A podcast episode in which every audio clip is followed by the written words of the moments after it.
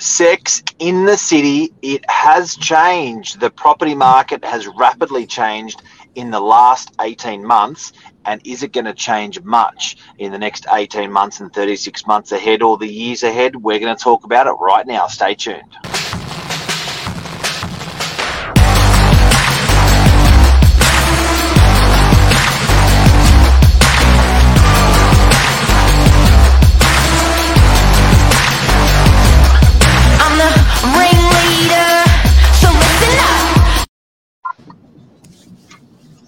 Sex in the Hello, City James. Hello, how are you? Good, buddy. Episode 454. Interesting, hey, because the conversation, guys, ladies and gentlemen, that we had this morning was we've got a property for sale at the moment right on Circular Quay. Now, we regard this real estate as the Rolls Royce of real estate internationally, locally. It's always been the Rolls Royce of real estate, like the Toaster around the Opera House that extends on the Opera House. Some of the most amazing property in Australia, probably the most amazing property in Australia. Yeah. And our conversation was, is it going to come back? Is it going to be like it was? And is it a counterintuitive or a very good time to be buying this sort of stock? Yeah, well, this client of ours purchased it five years ago. And 5 years ago from today, the city was a very different place. You probably paid, not overs, but you probably paid a premium then. Nowadays, city prices probably haven't reached their heights of the past, but what's going to spur that to come back? It's undoubtable that the city will return to 95% at least, surely, Mark. So counterintuitive to purchase in the city at the moment? Probably. Is the city going to come back? You've got to be certain of it, surely. You know what? I think that, look, it's pretty obvious there was this huge shift, guys, and I'd love to know what people out there are thinking. Give us your comments. But I think that if you look at, in essence, what the makeup of a city anywhere in the world, the function of a city anywhere in the world, even the climate of a city anywhere in the world, like transport into the city anywhere in the world. This has been evolutions, like for Sydney City, this has been a 200-year evolution. And it's got to this point, it's actually improved year after year after year. The ferry service improved. The tram service has now gone in the tram or whatever they call it goes into Randwick. You've got the traffic light, traffic systems, security of the city. You've got the eateries in the city. You've got the businesses in the city. You know, like we've spent 200 years getting here. And is that going to be ripped apart or blown up over 18 months of a virus? I honestly don't think so, mate. Well, that's the DNA of Sydney as a whole. That's where it all stems from. That's where it all starts from for the most part. So, you know, a place like that, and just to give everyone a bit of context, I'll see if I can bring the photos up, Mark, and just share the screen and give everyone an idea of this, the caliber of the property that we're talking about. But Circular Quay, Harbour Bridge views, it's the centre of the universe in Sydney. It is, and our borders are closed, guys, obviously our international borders. It lends me to think that that type of stock was very much the jewel in the crown of like an Asian sort of family or, you know, someone coming out of Shanghai, someone coming out of China, sometimes a European family, you know, where it was really the jewel in the crown or the pin-up poster for a lot of families to own this sort of stock. Just let me have a look at our comments. Luke, how are you, buddy? Sex and the City this morning. Sean, good to see you, legend. And Nikki, hello. It's good morning, gentlemen. Definitely coming back. So guys, you reckon the city is going to have legs because, you know, I guess, look, it all stems off capital growth, and if we have, you know. we expect our property market to double every 10 years. That expectation on the CBD is not there for people now. It probably hasn't had negative growth in the city, but I think it actually has had a lot lower growth than any other parts of the city. You know, the sea change and tree change attitude of people buying, or pattern of people buying in the last 18 months doesn't make sense in the city. There's no bloody trees, and there's no sea there either. So I guess, you know, that coming back in the future, and I reckon when those international borders open, James, I reckon watch out. Yeah, well, that's it. It's going to open the market wide open again. And yeah, we're seeing, and particularly from a lot of the buyers agents that we work with, because we're not in necessarily in contact with these sort of expats, but there's a lot of people that are looking to purchase back into Sydney and Australia. And whether they are expats from Australia, or if there are people from America, Asia, looking for a fresh start in Sydney after what's happened. Yeah, we've talked about this plenty before, but Australia looks pretty damn attractive. Sydney looks pretty damn attractive.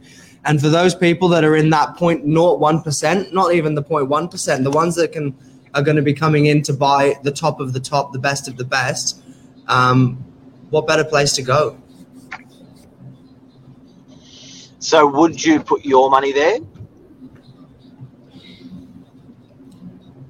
It's a good question.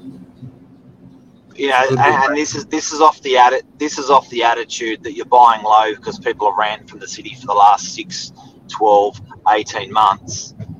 So you're buying at a low, and this is with the attitude that once those international borders open up, then you're going to start getting punters from around the world coming in and buying that Rolls Royce property in the city. I think it's actually a pretty good bet. I think Luke's there. Luke's saying 2 to 3 years down the track. I think buying that sort of stock could be a really, really, really good purchase. Now you're going to get pretty punished on rents as well, yeah, James. Well, that's the argument at the moment. That you probably will be, and that's going to take a little while to come back, but. You probably don't buy these properties for positive gearing purposes anyway. It is that long-term side of it. So, yeah, you probably will struggle for a while. You know what? Off the back of that, it may be a really bloody good time to go and rent in the city.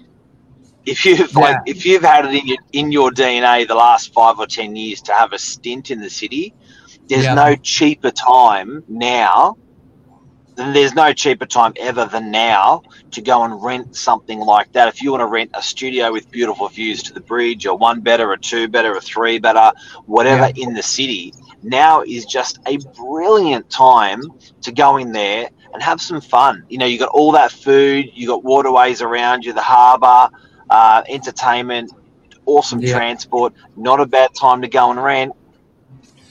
Yeah, and it's a bloody good city to be living in. And if you haven't had that little taste of what it's like in the CBD, you're absolutely right. I hadn't thought about that, Mark, that, you probably get the bargain of your life comparatively to what Sydney rents will ever be again.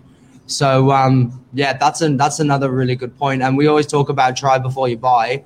You never know. Maybe the tree change wasn't all it was cut out for you, and you do want to be a city rat, and that's fine. Go and take advantage of it whilst you can. Okay, here are some stats on Sydney City, right? I've got them here. So in the unit market in the last 10 years of Sydney CBD, so the unit market in was at an all-time high. At the beginning of COVID, it was sitting at 1.14 as a median price for a unit. So about $1.2 million you're buying a unit pre-COVID. Now you're buying the same unit for 104. So it's about a 15% difference in pricing. On that. Number of sales is down by 60% over the last year. So there's been a massive shortage of stock in that marketplace. Days on market, stuff selling quicker, but still 58 days, a long time to sell something in the city. Medium vendor discount is up. They're having clients are having to discount their properties a lot more in the city of Sydney to get it sold. The rental yield, here's a wow. That's the biggest percentage.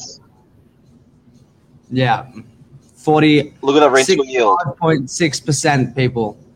You can't see that there in red. It can't focus the poor phone. 40. Your rents are 40% lower than what they were the year before in the city.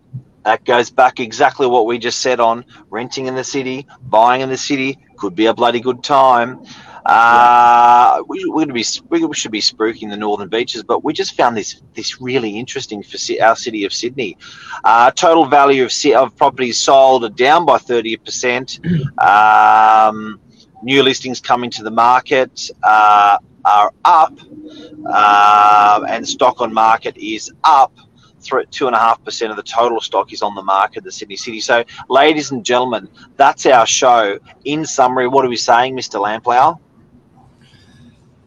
Is it counterintuitive to purchase in the city? Yes. Is it a good time to go and dip your toe into the city life if you want to have rent cheap and, just experience a little bit of a different way of Sydney life? Definitely. Think outside the square, people. What one's that we've got there, Mark? Median value. Price. That's the correction that the city's had. Yeah, wow.